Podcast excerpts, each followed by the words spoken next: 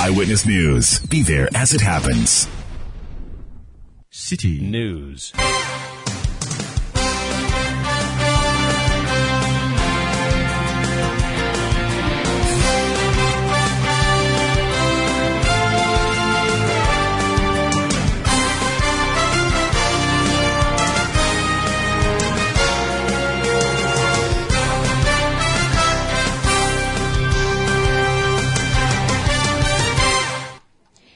Good evening, and welcome to Eyewitness News live from our studio here at number 11, Dr. Martin Loop in Adabraka, Accra. My name is Zoe Abu-Baidoo Addo. I'm here with Kweku Eduama Ansa. coming up. The minority therefore wish to call on government, particularly the Minister for Defense, the Minister for Interior, and the Minister for Lands and Natural Resources to, as a matter of urgency, constitute an impartial, credible investigation into this dastardly act. Minority in Parliament condemns alleged torture of suspected illegal miners arrested on the concession of Anglo Gold Ashanti and demands an independent probe. Also coming up. I'm at pains to relate to these details because she's now saying that leadership has not been backing her and that we have been witch hunting her. I'm surprised. I think it's the most unfortunate and regrettable statement from Ajua. I've sent numerous messages, over over 20 messages to Ajua the past four months that she has not responded to. NPP in Parliament expresses disappointment over witch hunting allegations leveled against them by MP for Dome Kwabenya Sarah Adwoa Safo. They have described her recent action as unfortunate as attempts have been made to reach her without success. And later, 24 hours after Suame residents angrily pelted sachet water at their MP, Osei Kyei-Mensah-Bonsu, over the poor nature of their roads, government lays a commercial agreement in Parliament for the construction of the Suame interchange. Stay with 97.3 Citi FM for more on this and other stories on Eyewitness News and in business. Stakeholders within the financial sector call for the maintenance of the current policy rate to stem inflation.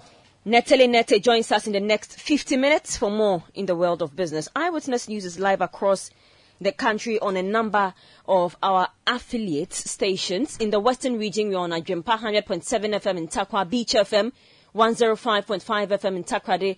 In the Bono region, Greener 95.9 FM in Sunyani, Ashanti region, Ajimpa 99.9 FM in Nkawie, Heritage 107.3 FM in Hohoe, Freedom 88.1 FM, FM in Sogakope, which is in the Volta region.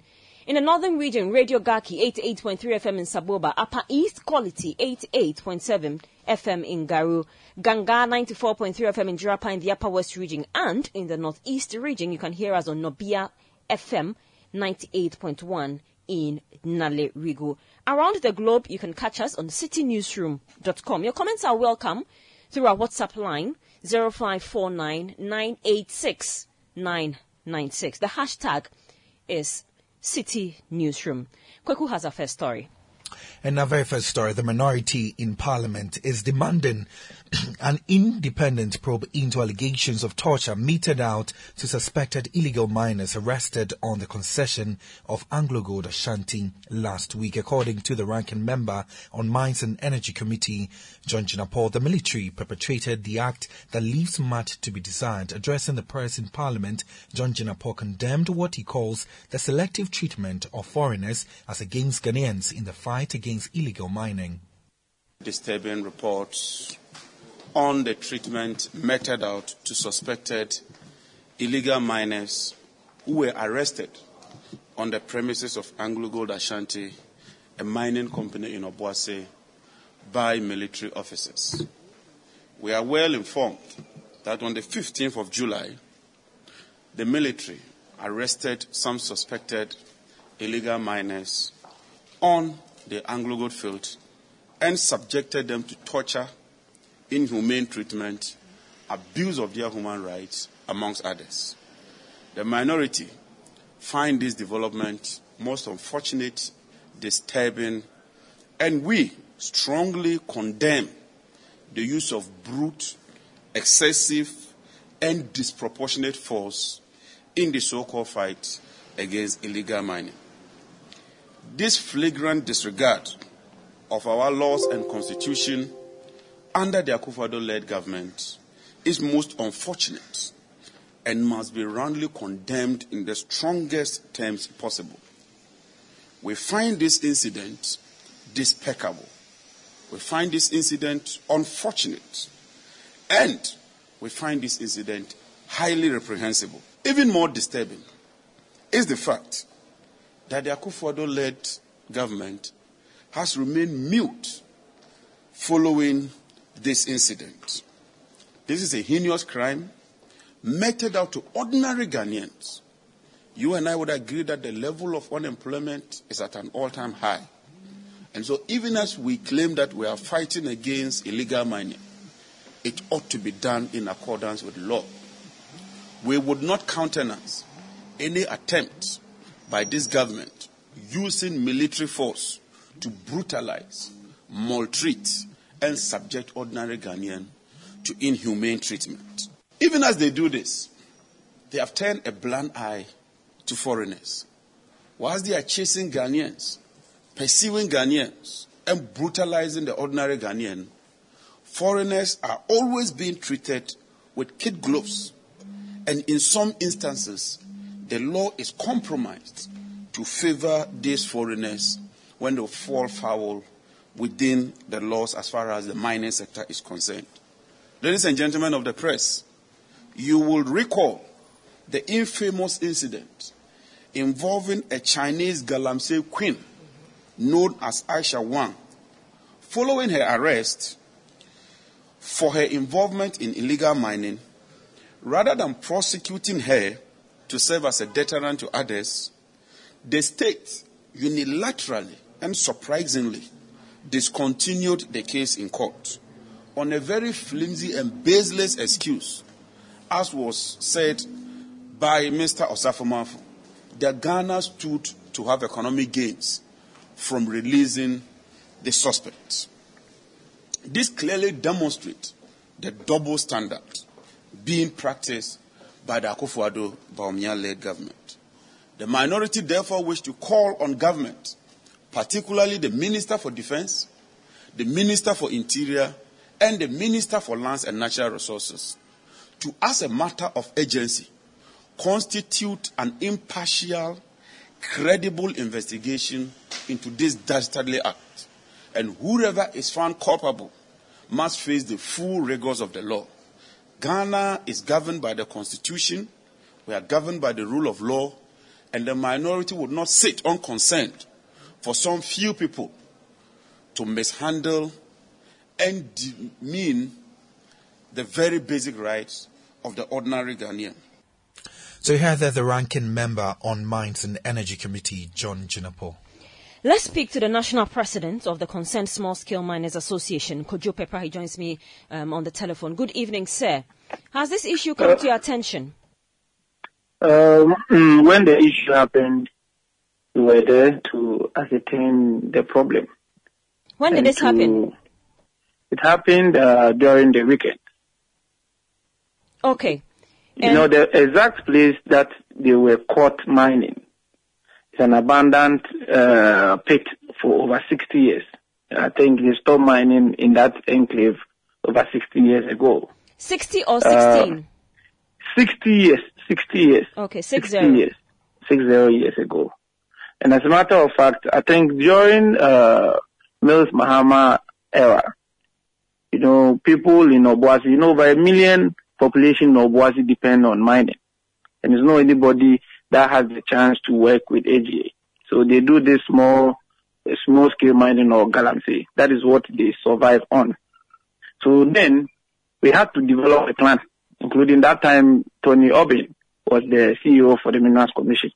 Develop a plan in a way that uh, the indigenous can as well work and make ends meet. So that is the place they were assigned to mine. Far Fast forward, as we speak now, AngloGold Ashanti is not even working at that enclave. They have moved from Wawase to Sanso. That is where they are working now. So I think uh, what we need to do is to make sure we find a pragmatic solution on how best we can as well help the indigenous to find their daily bread. So when these things happen, we were able to go there and liaise with the military or whoever was in charge of that operation to be lenient there because as a matter of fact, some of these people have registered with the community mining scheme. They were taken to the police station and as we speak now, they have been remanded for two weeks. We are all saying we are against Galamsey. But as a matter of fact, this problem is a socio-economic problem. There are no jobs in Obuasi. As a matter of fact, the indigenous also want to acquire license and to mine. And in so doing, in a way to keep Galamsey, why can't we find a solution or find a place for these people to work than to harass them, kill them, or to suppress whatever they are, they are trying to do. How many people were arrested? Uh, they arrested over 40 people and then um, they took them to the police station in Obuasi and they have taken them to court and they have been remanded. So the association, we were able to uh, get them a legal representative to see how best, you know, uh, we can solve this problem. As a matter of fact, AngloGold Ashanti has been in Obuasi over over a decade, and we they, we have a very good uh, working relationship with them. So even if uh, in so doing we we want to limit their activities, why can't we understand the problem so that we will give them an apportioned uh, concession so that these people can also get their their daily bread to to to feed their families? Because you can't stay in a community and the community is owned by a foreign company or owned by some people. At the end of the day, you can you can't as well uh, get your daily bread. That's something that you know we all have to uh, talk. Uh, we all have to uh, punch so that at least government in its quest to help solve this Galamsey problem, at least we can also make sure that the indigenous benefit, AngloGold as well benefit. Because an abandoned pit that has been left over 60 years. And these people will just go and get something near to feed their, their, their, their family shouldn't go through this or that. So we are only pleading that uh, Minister uh, Abu uh, uh, Jinapor should as well uh, step his foot on the on the on, on, on the ground so that we can find a lasting solutions to the problem. 2015, uh, we had a plan, a redevelopment plan, when these people were at the same place mining. They were supposed to be moved from uh, Wawasi to Sanso. That was when AngloGold Ashanti has shut down operations. As we speak now, where it was allocated for the indigenous, that is where AngloGold Ashanti is working now. So if you want to help them, you don't tie their hands at their, at their back. And that is what is, is making these people as well put the, the law into their own hands in, in the quest to survive. You explained that they were assigned the area where they were arrested or caught. Who assigned them that area? I think um, 2015, 2016, government had a plan with us. That okay, they know that um, we uh, the indigenous need to survive, the community needs to survive because a population over two million, that is what you know they, they, they depend on. So when AngloGold Ashanti went to recession and the, the company had folded their their operations, we had to sit down with government because people had already put their loans into their own hands and they were mining uh, in a very un, un, unsustainable manner. So government sat down with us, including the MCU of, of Obuasi by then, to okay, in a way, have people from Minerals Commission to help us to mine in the in, in, the safe, safest uh, methods. And in so doing, they will they would get a very good place for the miners, so that later on we can re we can we can remove them from where they are to the place that Minerals Commission had assigned to these small scale miners. So it was something government was aware. That time, uh, Oni was the Minister of Lands and Natural Resources. So we can as well go into the archives and then find out what I'm talking about. So this is not something recent um, they have uh, they did. It's something they've been doing over a it's period of time. It's something they've been doing. It's over over 60 years now, and it's nothing new. So we were surprised when the military went there with brute force and they were harassing these people as if they are criminals. These people are not criminals. As a matter of fact, if today you should go to Obuasi, you you you see that that is what their their livelihood depends on. So that is not a news in Obuasi. So we don't understand all of a sudden the military will go there and act in that manner. If we really want to to to to, to use the law, I don't think that is the uh, the, the, the, the the situation we should put these people in. There have been allegations government- of torture. There have been allegations of torture Yes, against yes. these people who are arrested. Is it something you can confirm? Yes, some of them are in the hospital. What happened to them? Even when the military were using their, their own force, when they, they were beating them, when they were made to lie in, in, in what and in the mud and all, these people had to go through all this ordeal in order to, to, to, to, to, to, to survive. And in so doing, as we speak now, they have been remanded, but some are in hospital now. And if it if, if it is going to continue, I don't think it's going to augur well for Anglo Gold Ashanti. Because you can't starve the people and at the end of the day, you get them to be, be friendly with you. We are all against what we have. But in so doing, why don't we find a place? Even if these abandoned pits that don't even use, you don't mind there, your people don't live there. Now they have moved to a different location. And these people want to mine there. Why can't the Minerals Commission and Anglo Gold Ashanti sit down, draw a plan so that we can relocate these people and they will mine in a professional way? By so doing, we use the military to harass them, kill them, and to suppress them. That that, that is something that is, is, is, is so bad. And we, we should all also speak against what is happening and what this uh, company has put in our, our people through. Have you been able to speak to some of the affected persons? Um, you indicated that you are getting them legal representation, but have you um, spoken to them and what have they been telling you if you have? Uh, we know them already. When we met them at the police station, you know, that is something they've been doing. It's not a new place or it's not something that is a, it is not, this is not a secret in Obuasi. That site 14 is where we know that our people go there in order to get their daily bread. So when they met the military, they were even surprised. Because now Anglo Ashanti don't mind in that town. They have relocated.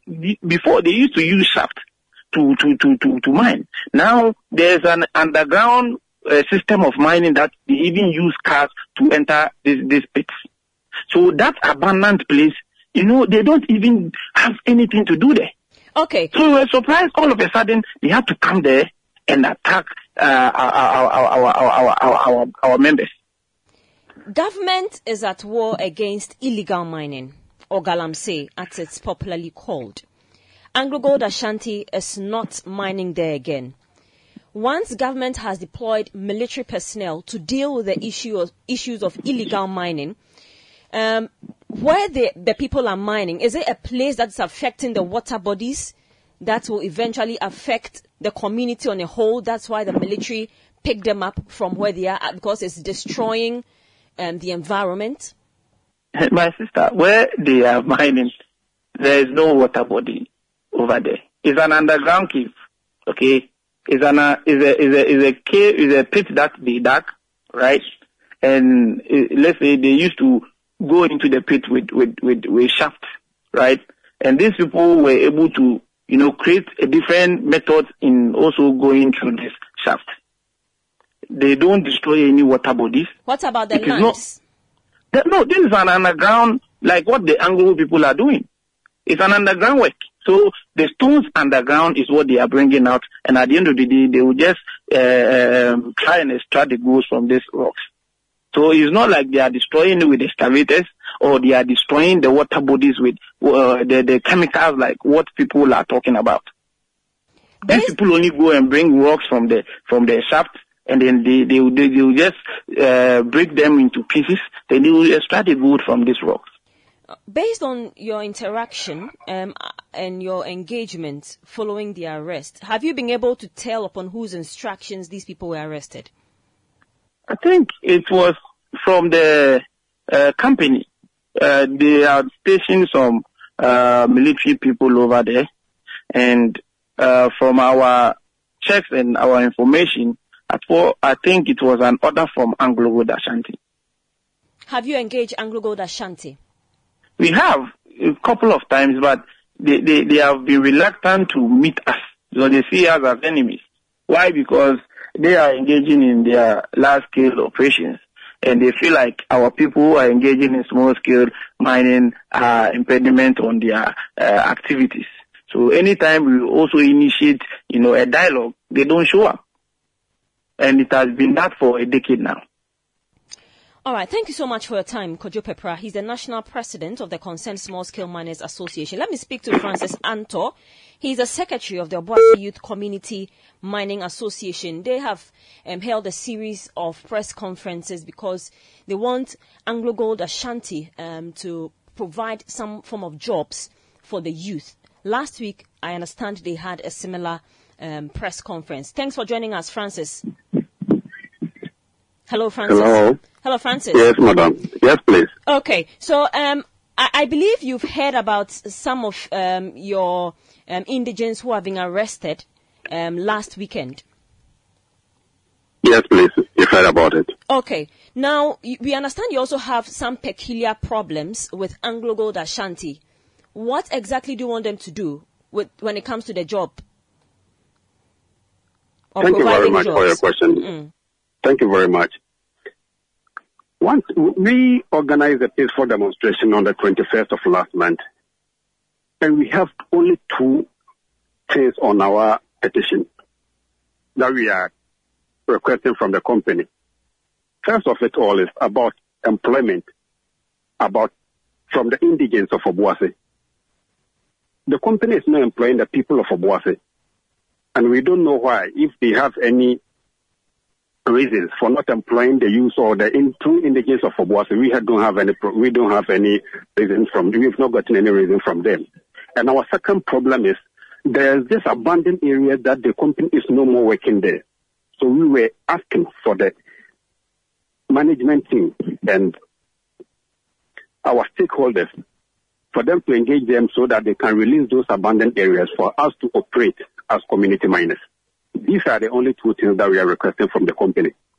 Do you have the expertise to work for Anglo Gold Ashanti? Will you please come in again? I'm asking if you have the know-how and expertise to work. What you're asking Anglo Gold Ashanti to employ you to do.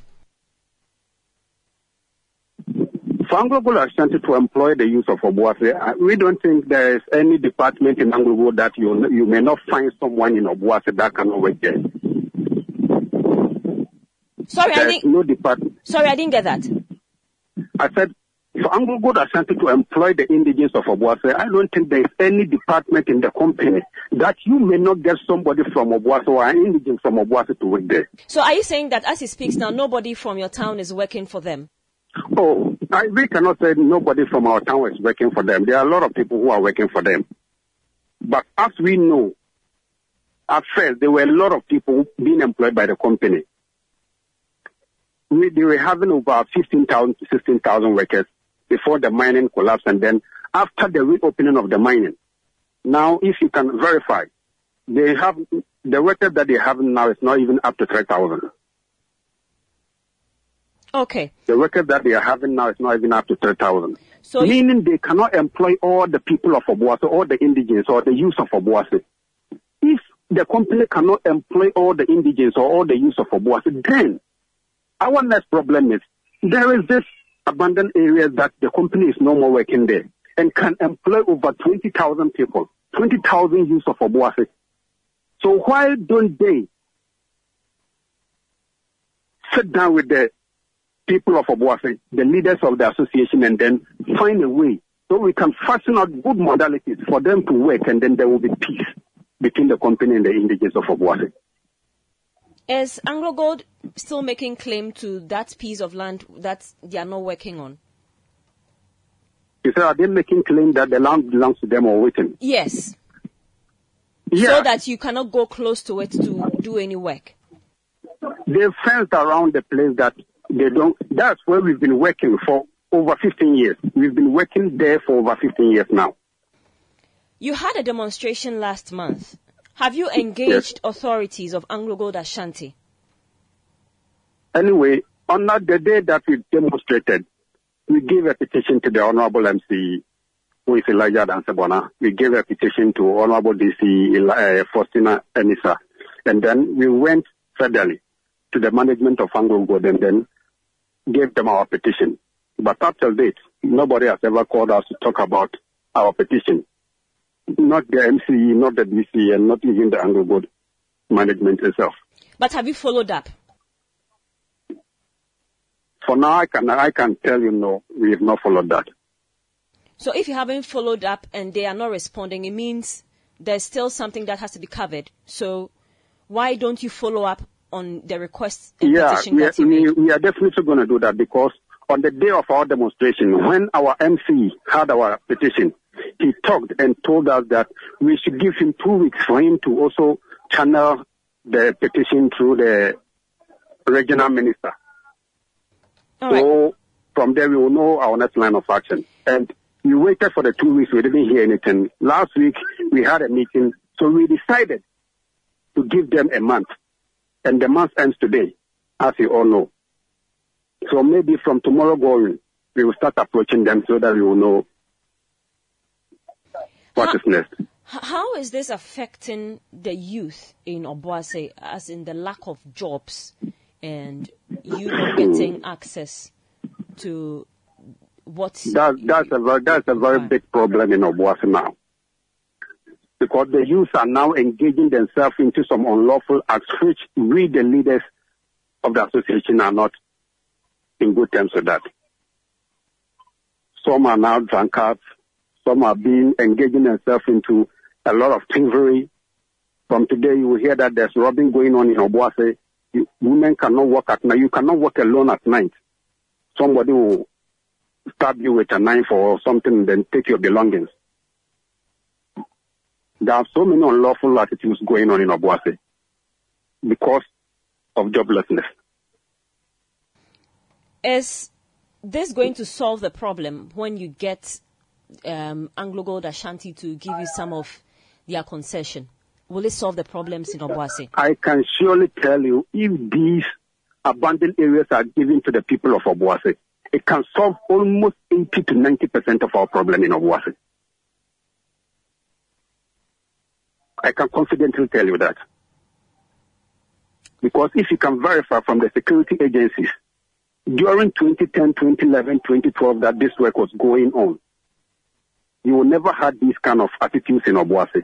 The security situation in Obuasi would be greatly, was greatly minimized. But today, what is happening in Obuasi? There are a lot of things going on which is unlawful, which is even uncalled for because the youth are not getting jobs. There's hardship in Obuasi. All right. Thank you so much for speaking to us. Francis Anto is a secretary of Obuasi Youth Community Mining Association. This is still Eyewitness News on 97.3 Citi FM. Still to come, the NPP in Parliament um, has been expressing disappointment over witch hunting allegations. It was levelled against the MP for Dome Kwabenya Sarah Adwoa-Safo in a Facebook post that she made um, over the weekend um, after the New Patriotic Party national elections. We'll be telling you what she said and the reactions from the majority in Parliament. Please stay with us. Eyewitness News. Be there as it happens. Let your voice be heard on Eyewitness News on Facebook at facebook.com forward slash city97.3, Twitter at twitter.com forward slash city973, and Instagram at instagram.com forward slash city973 with the hashtag Eyewitness News. You're welcome back to Eyewitness News. Let's bring you one of our headline stories. And the New Patriotic Party in Parliament is disappointed in the Member of Parliament for Dome Kwabenya Adwoa-Safo for accusing the caucus of political witch hunting. The seat of the MP may be declared vacant if the plenary votes for the motion following her refusal to appear before the Privileges Committee. But in a statement on Facebook, the absentee Member of Parliament accused her side in the House and the elements of the party of political vendetta. In an interview with Citi News, Majority Leader Osei Kyei-Mensah-Bonsu indicated that he is surprised by the comments of Safo as the leadership has shielded her than any other person. In cabinet, in the house, within the circles of the party, if there's one person who has held strongly for Adwoa, it is me. And all people know that I've been doing that because Adwoa served under me as a deputy leader uh, in the first stanza of uh, Akufo-Addo's administration.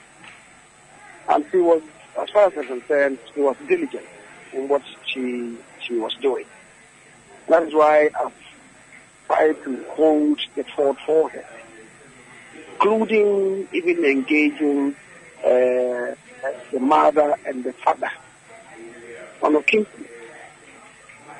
When Adwoa went and eventually she went in August, you remember, and didn't come back. The first meet, the last meeting of the first session, she didn't come back. When she had assured that she'll be coming back when Parliament resumes in October, she didn't come back until December. Even that took a lot of persuasion, and on daily basis, I was engaging her before eventually she came down. And when she did come down, the very day she did come down, I arranged to meet her because I knew having traveled down, to require some resources. And I met her. And uh, we had some discussions with the special assistant, at least something to keep her surviving. We did all these things, I mean, from my own personal resources. And I know the relationship between Joy and I. So we did all these things to accommodate her. And when she was about to go back, I'm in communication with her.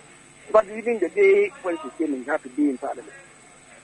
Coming to Parliament was a difficulty. When she had come to Ghana and went to the House, when we needed her in Parliament, she wouldn't come. I had to send my driver and my security detail to go and fetch Adwoa. And when they went, they had to stay outside. They were kept outside a gate for quite a while before eventually they opened the gate for them to go inside and bring her down. I've done all this for Adwoa. Going back, when she had to go back, you know, Parliament was to resume on, I think, the 18th of January. The, decision on the e-levy was inconclusive we wanted to do it early to the following year, that is 2022. And we had intended to uh, come back, was it 18th or 19th? I think eventually we resumed on the 26th or so of January. One more week. Now you are going back, promised that she'll be coming back. She didn't come. I'm asking you, she hasn't come. I've been engaging her all this while.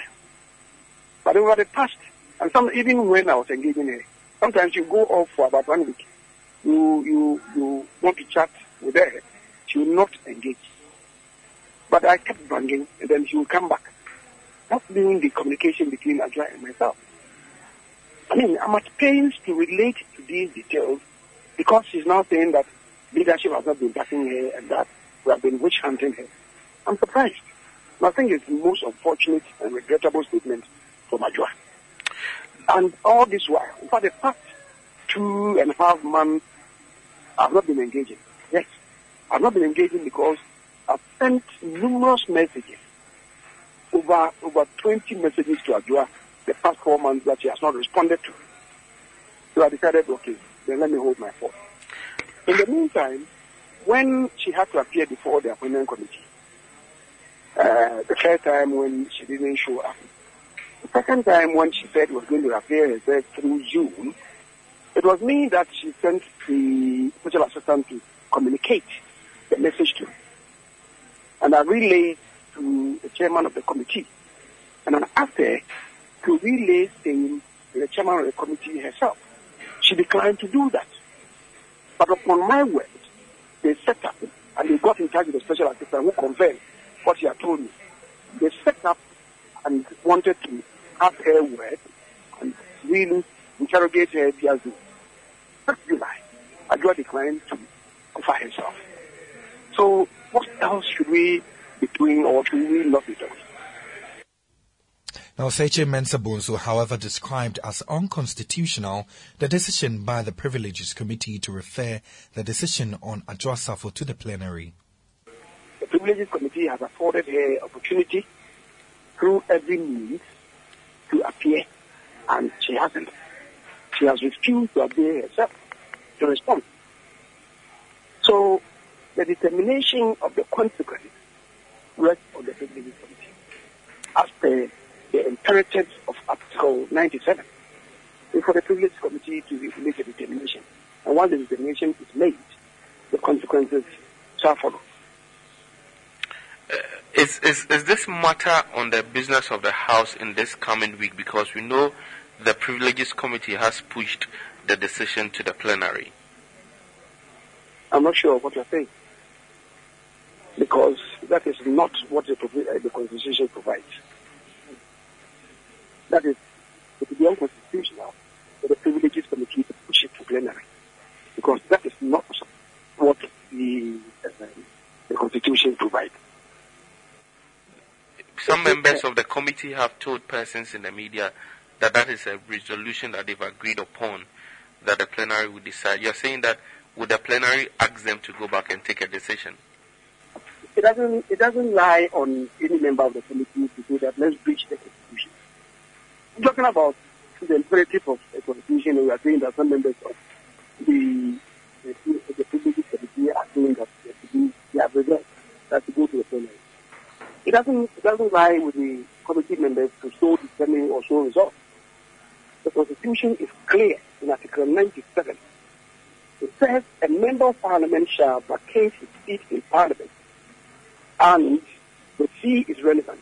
If he is absent without the permission in writing of the speaker and is unable to offer a reasonable explanation to the, to the parliamentary committee on privileges from 15 seconds of a meeting of parliament during any period that parliament has been summoned to meet and continue to meet. So the onus lies on the committee to make that determination, not plenary. And once that is done, um, next, the next step is started in Article um, this 102 of the Constitution, which provides uh, that the, once, the, once there is a vacancy in Parliament, that is after Article 97, the clerk of Parliament is the one who should do the communication to the Electoral Commission for the necessary signal to take place. So that is what it is. In fact, it is Article 112.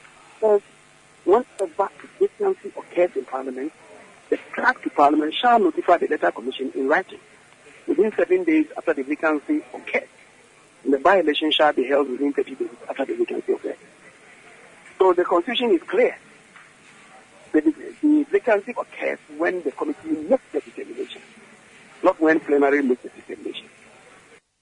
So here they're the majority leader of Osei Kyei-Mensah-Bonsu. And he was speaking in that interview with Hanson Ajiman of the Citi Newsroom. Inusah Fuseini is a former Tamale Central Member of Parliament and a former ranking member on Parliament's constitutional, legal, and parliamentary affairs. Good evening, sir. Thanks for joining us on Eyewitness News. Let me pick your thoughts on what the majority, majority leader spoke about, the constitutionality of making a decision. Should the Privileges Committee make the decision and defer to the plenary, or they defer to the plenary to make a decision on Adwoa Safo?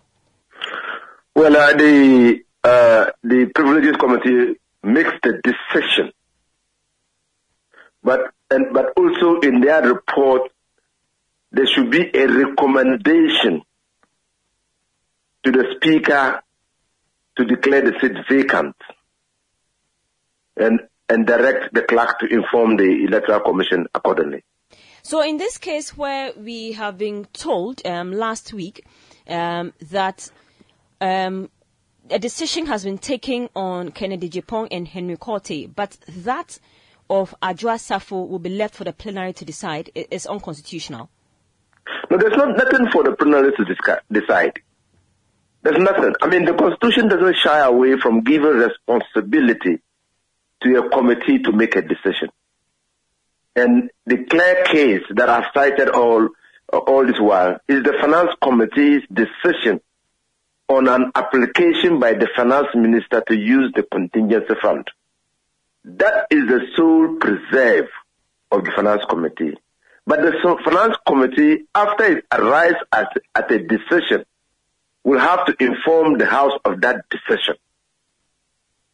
And so the Privileges Committee is the committee that has been named in the Constitution, Article 97 1C, to assess the reasonableness of the explanation of an MP who has absented him or herself from the House for 15 certain days in a meeting. It is the Privileges Committee. And that's what the Constitution says. Now, what do you make of the public's part between, say, the committee chair and members of the minority um, who a, have opposing a, views? It's a needless political bickering. The Constitution names the Privileges Committee and not the chairman of the Privileges Committee. So what should happen in a parliamentary process is that that committee makes a decision and not the chairman of the committee. And when that committee makes a decision, it informs the plenary of its decision. In the case of Article 97 1C, that the member seat be declared vacant because of lack of reasonable explanation. And then recommends to the speaker to declare the seat vacant. Okay. Um, let me pick your thoughts. If you are still a member or a ranking member on the constitutional, um, no, if you are a member of the privileges committee and you had this case before you, um, what will be your decision based on the happenings with Ms. Safo? Well, um, I am not the a member of parliament, and so I cannot be I, a member of the no, I, am I'm, I'm just asking. yeah. It's conjecture, and so uh, it would be far fetched to put myself in that role. What I'm saying is that looking at what is happening, you see, Safo must not only be looking at Article 97 1C. Article 97 1D is also very instructive, where a member of parliament can be expelled from parliament is found guilty by a committee of parliament to have treated parliament with contempt. Article 97 1D. And so I mean, I don't know why everybody's focusing on Article 97.1c. because, I mean, probably because she's absented herself. But if Parliament comes to the conclusion that the honorary member for the Dome Kwabenya seat is treating Parliament with contempt and finds her behavior to be contemptuous of Parliament, she could be expelled from Parliament under Article 97.1d. So her explanations, um, and interestingly, she's been writing a lot on Facebook trying to tell her side um, of the story. Her explanations as to having personal issues and private issues she's dealing with will not suffice here. Look, you see, the, the problem that I failed to appreciate from Adwoa Safo is simply this. There is no law that prevents a member of parliament from leaving parliament for more than 15 days to attend to personal issues. Except that that member of parliament must have the permission of his or her caucus and the permission of the speaker. So yes, Joseph might have personal issues. I don't doubt that. But she ought to take advantage of the legal regime that allows her to leave parliament for as long as her personal issues persist. In this case, she the- cannot be seen to be treating parliament with impunity. The majority leader has indicated that he has tried all he can in his personal capacity to get her to um, speak to her, even on the matter and with the recent um, um, issue with the privileges committee, to even hear her side of the story, all to no avail. Yes, so just like in the courts, because of the requirements of the principles or doctrine of natural justice that says that you must hear the other party before you condemn that party. It is important that whoever is to be punished, penalized, or in any way sanctioned must first be listened to. So an opp- opportunity should be given to that person to tell his or her side of the story. And so the requirements of natural justice is embedded in Article 97.1c. That is why there is the need for an MP who violates the 15 days rule to appear before the privileges committee to give an explanation. It is because of the requirements of natural justice. Now, if an opportunity is given to that member to appear before the committee to state reasons why he or she has flouted the requirements of Article 971C. and that member fails, refuses, or neglects to take advantage of that opportunity, then the requirements of natural justice would have been met. Thank you so much for your time, um, Honorable Inusah Fuseini. Um, he's a former Tamale Central MP and former ranking member on Parliament's Constitutional, Legal and Parliamentary Affairs Committee. Let's speak to someone who is very close to the Member of Parliament for Dome Kwabenya, Nana Dubin. His name came up when the majority leader was speaking to Hansen Ajiman in that interview. He's a special assistant to Honorable Adwoa Safo. Good evening, sir. Thanks for joining us. Yeah, good evening. Yeah. How often do you. Ca- Can you please lower the volume on your set? Yes, yes, I've done that. Okay. How often do you reach um, Madam Adwoa Safo? Wow. well, that, that's a, a tough question. Um, um, let me say that um, as and when um, she uh, wants Now, to the issue of her absenteeism, um, Parliament had indicated that they wanted to reach her to get her side of the story because the Privileges Committee um, had been um, tasked to look into the absenteeism of three MPs. But Madame Safo was nowhere to be found. In fact, they had to even publish it in the dailies. There was no response. A Zoom link was sent to her. She didn't respond. Is it that she didn't see it or she's just unconcerned? um, it will be very difficult um, for me to say that um, she is um, unconcerned. And um, finding out from, uh, let's say that I was in touch with the um, the committee, the clerk of the committee, in trying to reach out to her for her to do um, to meet the privileges committee. Um, on the day that the meeting was supposed to happen, um, at that particular time, I was unable to reach her. And um, I indicated that to the clerk of, of the committee that um, I was unable to reach her at that particular time for, for the Zoom meeting. What reason did she give to you after you reached her on she not responding to the privileges committee? Oh, it's it's not her intention not to um, respond to the call from the privileges committee.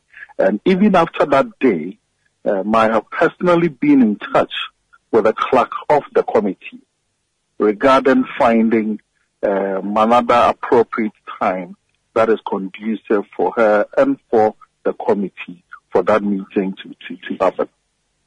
They had a set time and a set date to do their um, interrogations or interactions. That has Yeah. elapsed.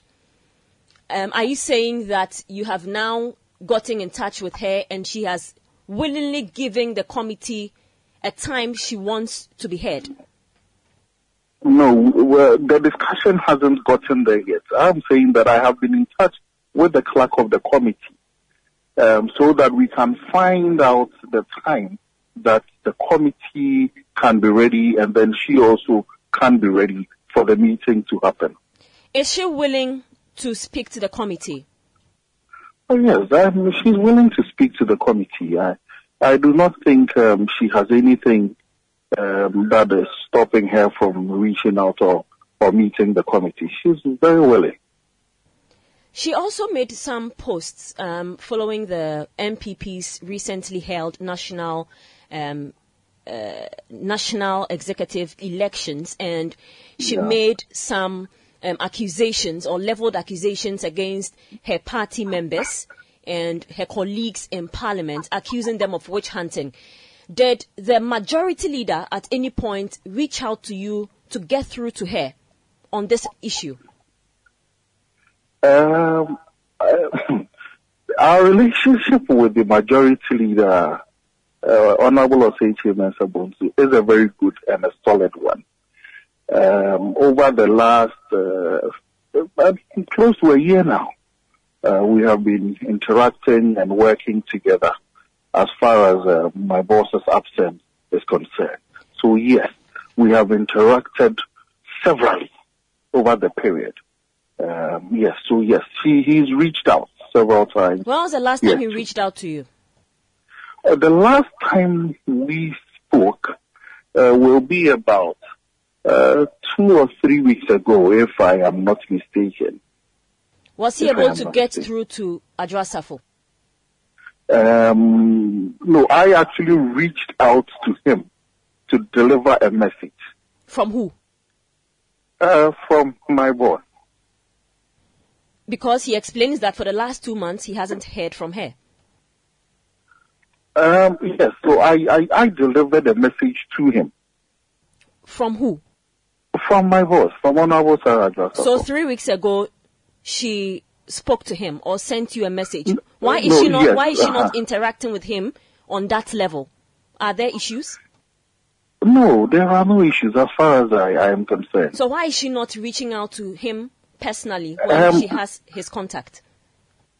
Um, I wouldn't be able to speak to that, in all honesty. I will not be able to uh, speak to why she would want to um, send a message through me to be delivered. Yeah. When is your boss coming to town? Uh, oh, I can tell you that uh, she will be in town very soon.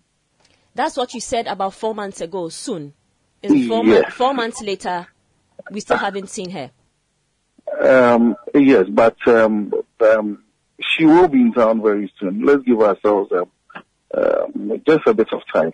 She will. She will be in town.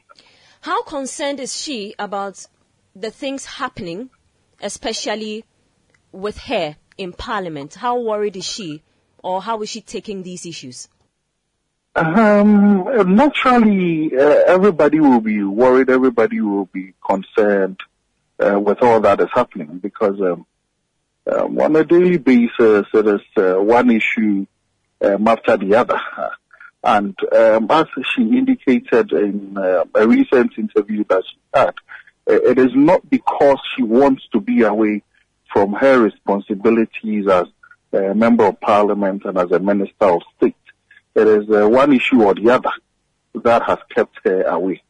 And um, she indicated that uh, as soon as she's able to wrap things up, she will definitely rush down and then continue with her work as MP and minister. Thank you for speaking to us, Nana Dubin. Thank you very much. Nana Dubin is a special assistant to the Member of Parliament for Sarah Adwoa Safo. And he's been speaking on her absenteeism in Parliament. And he explains that he, she will be available in the country soon. Let's take you to some other stories.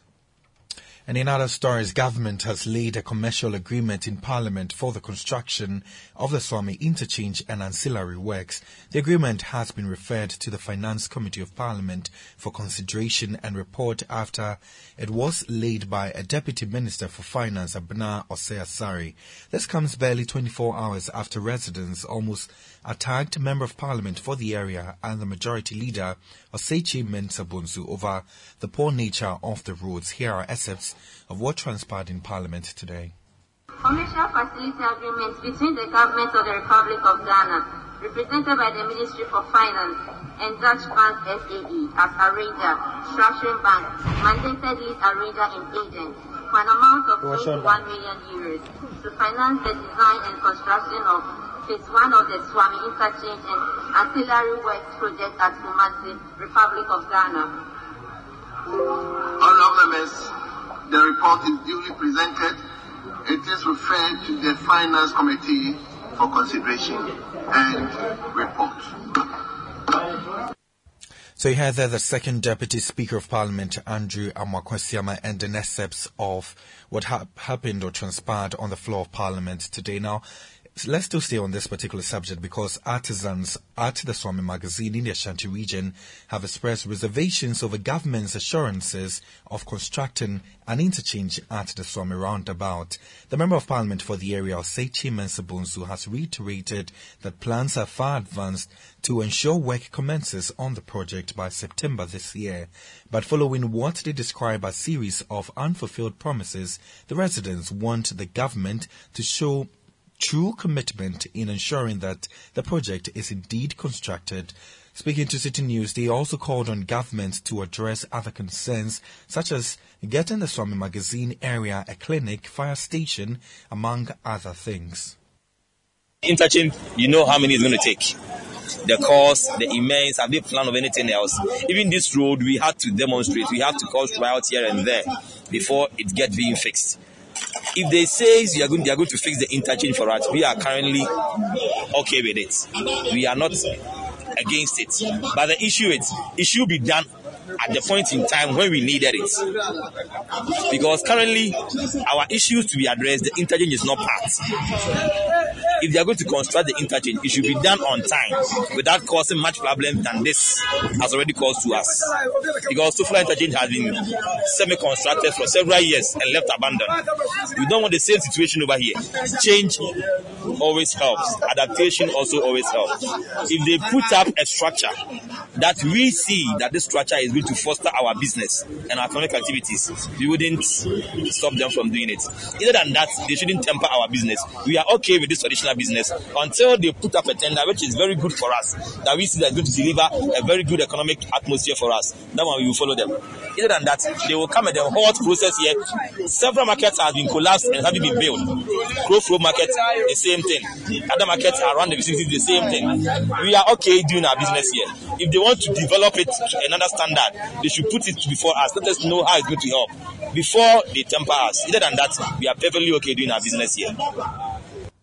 So here there an artisan at the Suame magazine in the Ashanti region speaking on that subject. Away from that, the Member of Parliament for Commander Edna Egwafua Birim um, Samuel Atta Mills has accused the Atta Mills Institute and the Coastal Development Authority of tampering with the tomb of former President Mills without recourse to the family.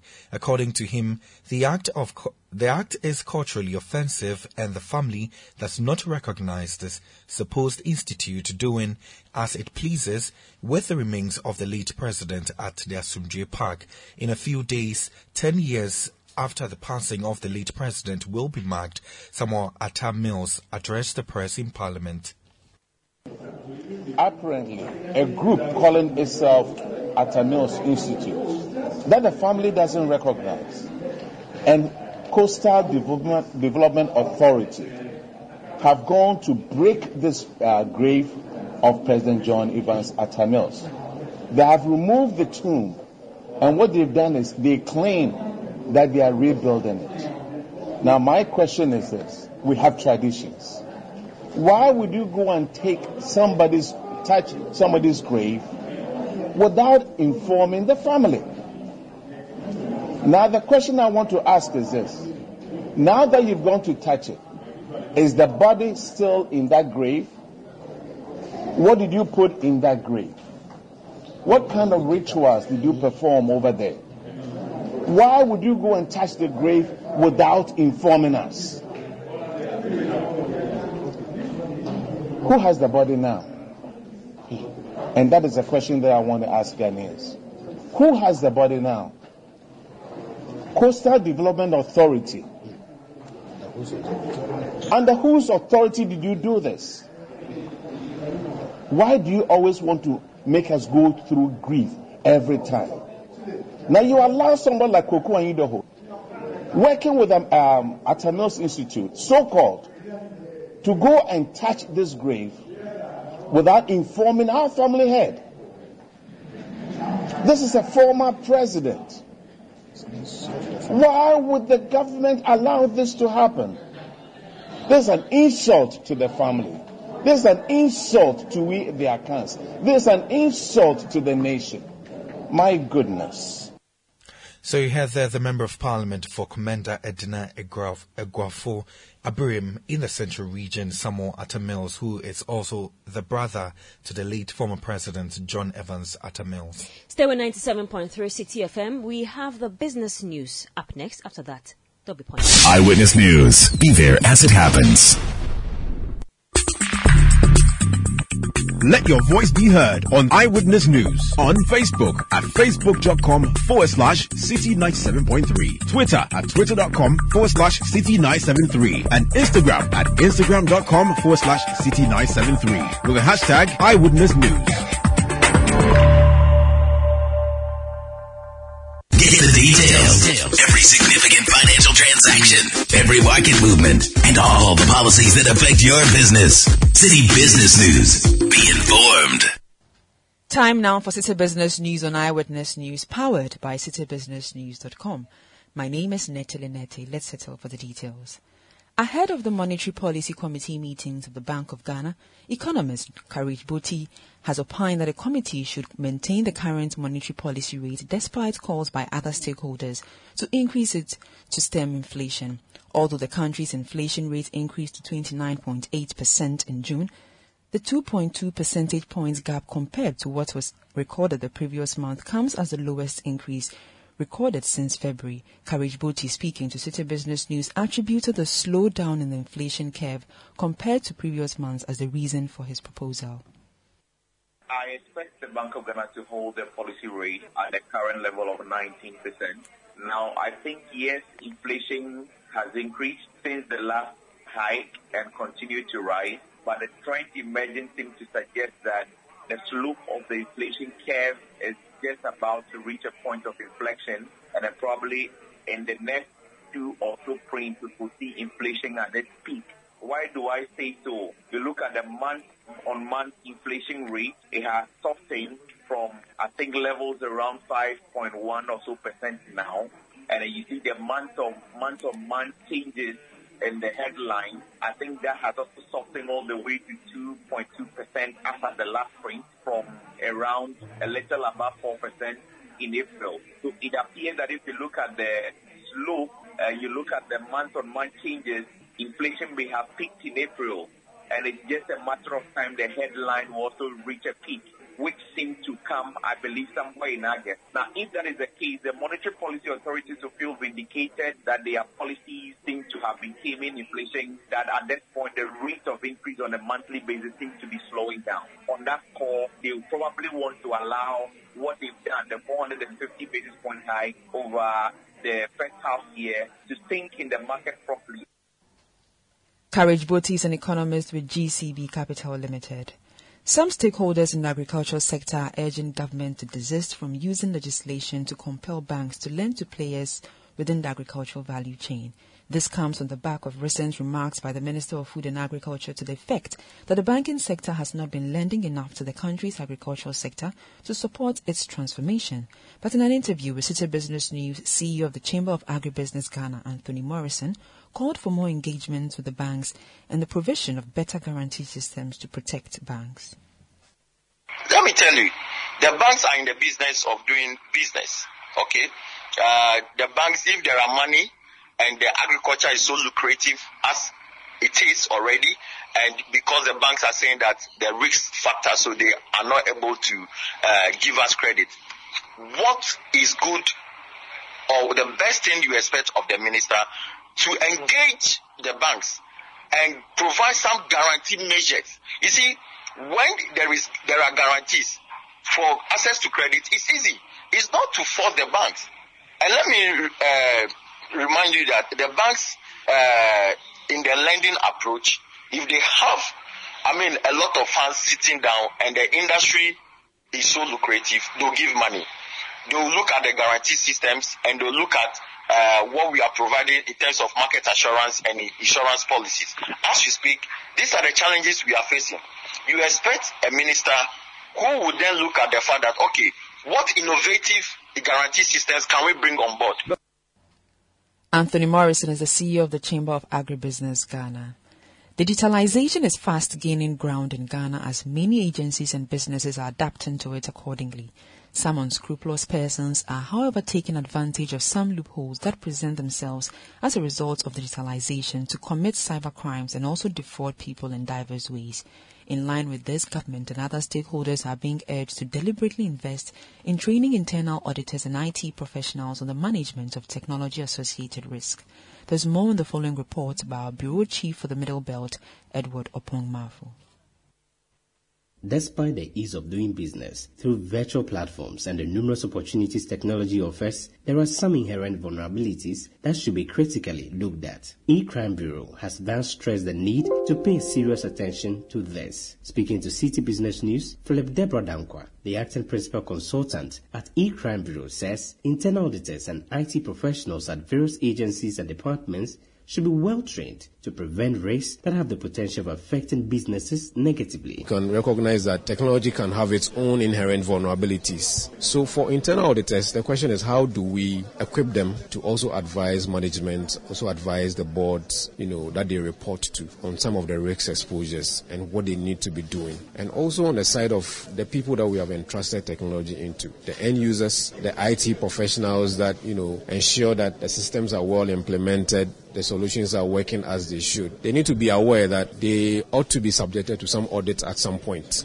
So, from both the internal and an external audit perspective, um, cybersecurity is very key to their operations. He's hopeful that the training his outfit is offering some internal auditors will yield fruits. He is, however, urging government to see the need to equip internal auditors, especially as it is championing a digitalization agenda. By and large, for stakeholders, especially for government that is driving a lot of digitalization, we know we have a lot of policy, we have the laws in place because now we have a Cybersecurity Act, the 1038, which is which is fully implemented by the Cybersecurity Authority. It's important that the stakeholders also understand the context within which technology should work, especially taking into consideration the laws that have been put in place. Once we know the regulation, once we know the law, once we know the technology, once we know the systems and people, we are able to put all these things together to ensure that our cyberspaces are safe.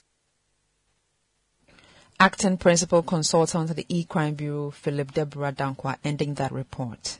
And finally, Ghana's micro, small and medium-sized enterprises sector is set to witness a major boost as the United Nations Industrial Development Organization, UNIDO, and the government of Japan have signed an agreement to enhance the competitiveness of MSMEs. The $3.4 million project is part of efforts to support the country's industrialization drive. Fakhruddin Azizi is the UNIDO's representative for Ghana and Liberia, and he spoke to the media on the sidelines of the signing ceremony. Today, we do not know when the global pandemic will be over, when we as a human humanity will bring an end to these wars around the world. But regardless of global situation, thousands of Ghanaian micro, uh, small and medium enterprises are operating today in, in Ghana and producing products and services for the people of Ghana and the world, serving the country's main as a main engine of economic growth and job creation. The project that we will be launching soon will support micro, small and medium enterprises in Ghana in their productivity performance and to become more competitive, more resilient to the challenges that they will be facing. And Kaizen is the right methodology, philosophy and mentality that will help the Ghanaian enterprises become more competitive and sustainable and also resilient. The project is committed to enhance the capacity of Ghanaian Enterprise Agency, an entity that is working under the Ministry of Trade and Industry. And we will also be reaching out hundreds of Ghanaian MSMEs to introduce Kaizen approach in their production sites. The project will introduce a digital tool so that the enterprises will be able to measure their production performance and improve in a sustainable manner. The project that has been developed in line with the government priorities and I am confident that it will contribute to, to the government's ongoing efforts toward achieving its development objectives.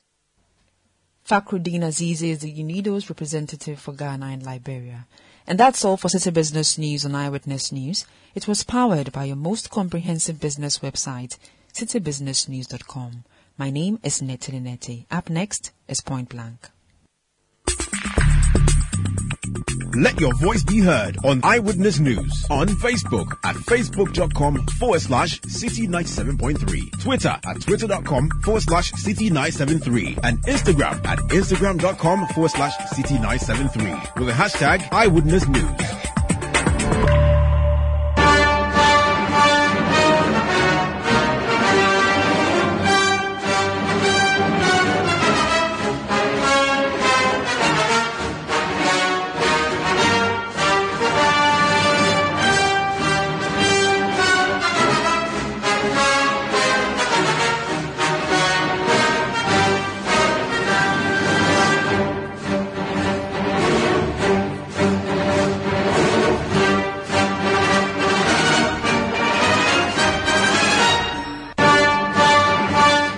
Welcome back to Eyewitness News on 97.3 Citi FM.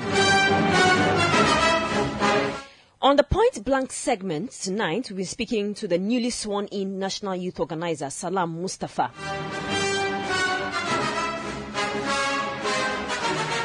He has assured of efforts to address concerns of TESCON members nationwide. Now, TESCON presidents across the country have suspended activities following an injunction that disallowed them from voting in the just ended NPP National Delegates Conference. The party says engagements have been scheduled with interested parties to address concerns of the students. Let's hear from Salam Mustapha, who is a national youth organizer um, where TESCON um, has some um, representation and he says that he's confident that such a situation that happened over the weekend will not repeat itself. He spoke with Hansen Ajiman. National Youth Organizer of the New Patriotic Party. Congratulations. Thank you. Thank you so much, my brother. How is it like? Um, is it 48 hours in office? Yeah, about so. About 48 hours running to the uh, third day, 72 hours. You know, so um, so far so good. Is the office any different from what you envisaged? Uh, not really, not really. You know, I have been a deputy national youth organizer before, so um, unfortunately for me, uh, right after uh, my victory and uh, being sworn into office, I'm thrown uh, into the, the the dungeons by my TESCON presidents and the entire TESCON uh, fraternity over issues that happen at the, the conference, and I'm trying to resolve them. So I haven't had any time to rest. Um, uh, I'm trying to get on top of the TESCON issues and uh, put them to rest. Well, these TESCON issues, are you just now hearing of it, or did you hear of it during the uh, conference? To be honest, it, it started simmering um, during um, the process leading up to the election. It started uh, simmering. So I, I, was quite aware that there were one or two problems um, as far as compiling the list for is, uh, TESCON is concerned. But um, we had candidates meeting, uh, a number of them before the elections, uh, where these matters were um, discussed. But little did I know that there was some intentions to injunct um, the process until um, late Friday night that we got wind that there was some injunction on Tescon, only to get to the stadium in the morning, and that it is true that the um, process for Tescon to vote was injuncted. And um, quite sadly, it, it, it, led to the unfortunate incident of uh, Tescon not uh, being able to vote. And um, uh, they have since been distraught, uh, not happy, which um, I share in, in, in their sorrow. Um, anybody in their um, situation would feel same that you journey all the way from Western North, Sefwi Wiawso, or even Akontombra, uh, from Paga or Bolgatanga, or even Yendi or Tamale, all the way to uh, uh, Accra, or even from Dambai all the way to Accra to Anagkazo, only to, to be told that you cannot vote. You will certainly be pained. At, at, this time, do you know who actually went to court to injunct the, their voting? I do, I do, I do. Um, but I, I don't want to put that out um, as we try to resolve the matter. But I, I have a fair idea about how the injunction came about, and um, I only hope that we don't ever repeat such um, a thing again. You see, we are dealing with young people in the party. Um, they may not be as we have been, gone through uh, a lot of shakeups, a lot of disappointments. You know, they may not have, and uh, their, you know, emotional capacity to handle uh, the fallback of some of these uh, things may may not be as high as we who have gone through the mill so many uh, so for, for, for, for many years uh, can contain. So I, I pray and hope that next time we we don't take such a route. Rather, we engage more um, to ensure that we're able to resolve it amongst ourselves. In Koforidua, there were similar situations, but we are able to resolve it. So uh, I was quite surprised that we ran to the law courts this time around to injunct the whole of Tescon from voting. I don't think is is the right thing to do. Some, something that you may have benefited from this. Uh, did you in any way benefit from their non-voting? Unfortunately, no. I was rather, you know, uh, disadvantaged because I was going to get a lot of votes from Tescon, and I, uh, I, I, I, I believe that I was going to stretch my my friends and other contenders quite uh, hugely if Tescon were to vote. The margin would have been bigger than we have it now. So I was sad. I, I, I was very sad when um, it came uh, to bear that indeed Tescon was not going to vote. And um, like them, I, in the stadium there, a lot of them kept calling, you know, to find out what was actually happening, you know, and um, uh, some some were at the point of breaking down. And that's how passionate they were about the whole thing. So no doubt about it. If the election had gone on, I I would have had majority votes from Tescon, and um, I, I, feel disappointed as well that they, they couldn't vote. So uh, it cannot be true that um, I benefited in one way or the other from from it. I it, I rather uh, lost so much. Um, from their inability to vote. I've seen that you've started engaging them. Uh, what really has been the focus of this engagement with the TESCON leaders who have decided to suspend all their activities? Um, I think, first and foremost, the trust was to uh, also, also explain to them the circumstances that led to the the the um, disenfranchisement because they got to the stadium only to realize that they couldn't vote. They didn't understand why they were allowed to journey all the way from their various locations to the voting venue only to be told that they cannot vote at that point. So now the explanation ha- has to be made to them that this was what transpired uh, for them to understand that they were not deliberately, you know, uh, mishandled, but that um, we also got to the stadium and the electoral commission, you know, came with the injunction, and that's when we realized that indeed uh, truly an injunction was, was, was served on the Electoral Commission not to allow Tescon vote. But at that point, they were already there. And there was nothing that we could do. If we knew that there was such an injunction, I'm sure leadership would have asked them to stay behind uh, wherever they were coming from and not to uh, discomfort them uh, to allow them take such a long journey only to come and uh, be unable to, to vote. So Are they buying into this explanation? Oh, we have had a lot of discussions. Um, it's a it's a gamut of issues. It's a gamut of issues. A lot of things uh, are amalgamated for us to arrive at the point. And my engagements are showing that we all do have an appreciation of the problem. And um, clearly, the solutions are also in sight. I would be engaging um, regional youth organizers and uh, also uh, the regional TESCON coordinators for us to all come in sync and see how to uh, operationalize the solution of the issue. And I promise that uh, within the shortest uh, time, we, we will resolve this. I don't want this to travel by the end of the month.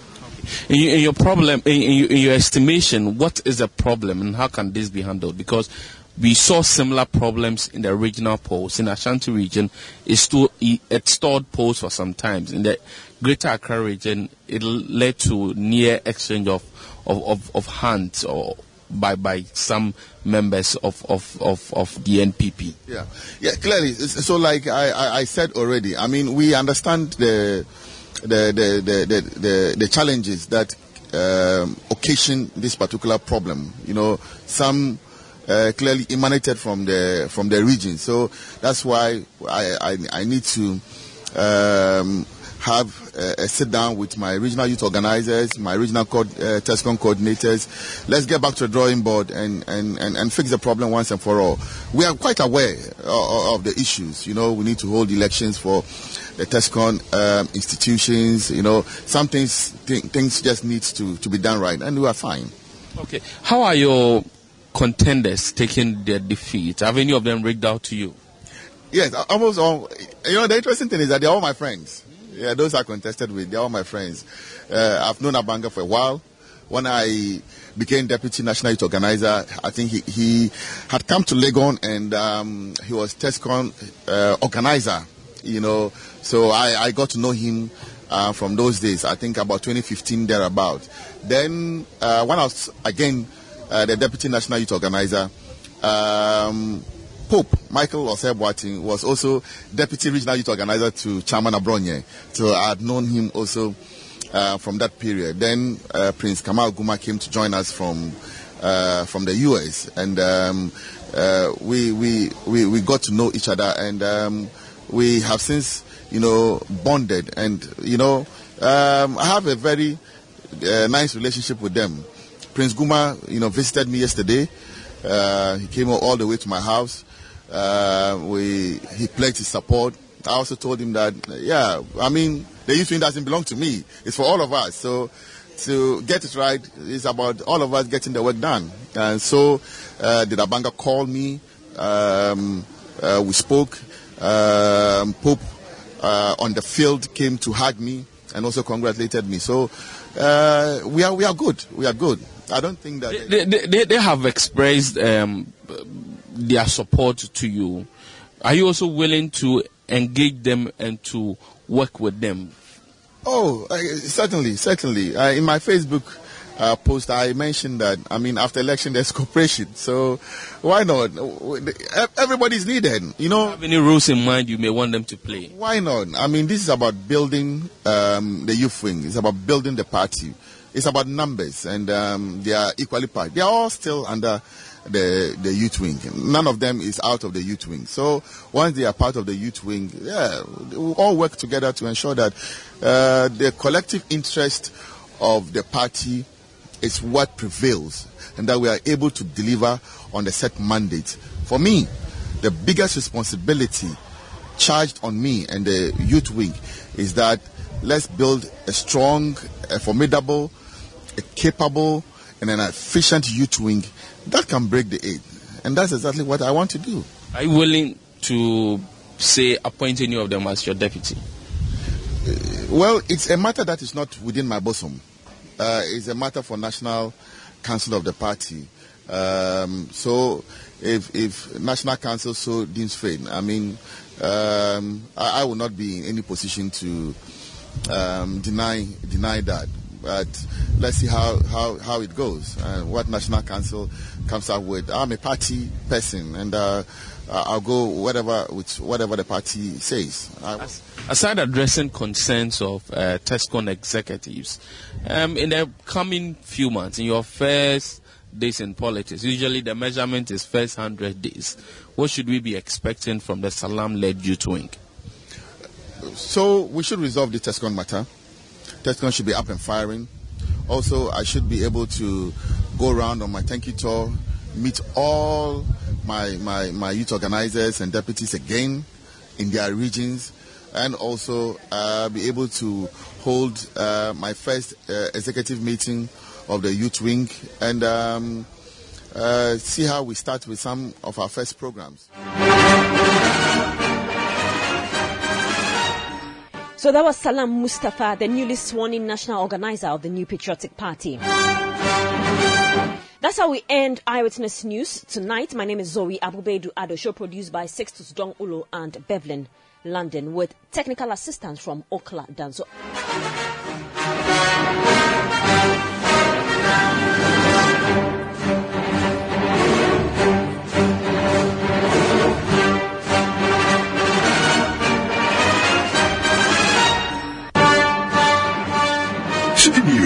We speak first. Reach our hotline on 0302 224959 and get interactive on Facebook, Citi 97.3 FM and on Twitter at Citi 973.